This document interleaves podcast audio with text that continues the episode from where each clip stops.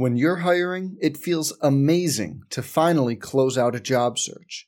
But what if you could get rid of the search and just match? You can with Indeed. If you need to hire, you need Indeed. Indeed is your matching and hiring platform. With over 350 million global monthly visitors, according to Indeed data, and a matching engine that helps you find quality candidates fast. Ditch the busy work. Use Indeed for scheduling, screening, and messaging so you can connect with candidates faster. And Indeed doesn't just help you hire faster. 93% of employers agree Indeed delivers the highest quality matches compared to other job sites, according to a recent Indeed survey.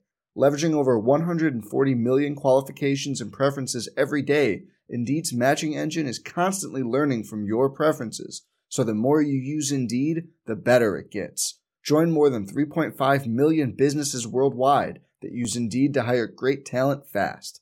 And listeners of this show will get a $75 sponsored job credit to get your jobs more visibility at Indeed.com slash BlueWire.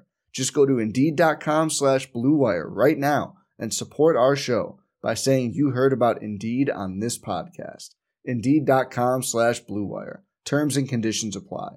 Need to hire? You need Indeed. Let's jump into Peppa's world of play.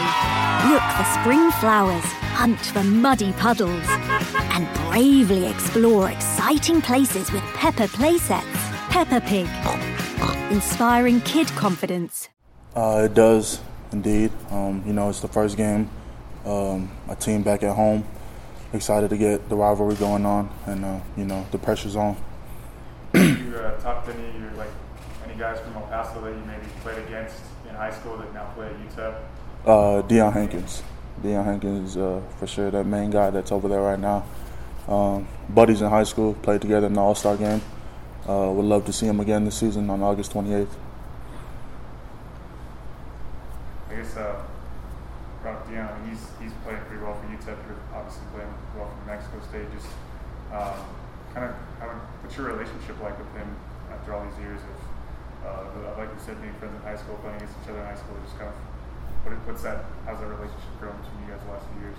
Um, it's been it's been pretty good. You know, uh, we have uh, mutual friends of each other, and uh, it's kind of you know we have the same goal to to do things at the next level, but to also you know compete against each other when that time comes. And uh, when that time comes, you know, may the best win. Still just a redshirt freshman, so Aggie fans haven't seen a ton of you. Uh, what do you feel like you bring to the table? Uh, I feel like I bring um, a different touch of the ball that I feel that many don't don't feel, and I feel like I bring that relentless to the table up front. How important is depth?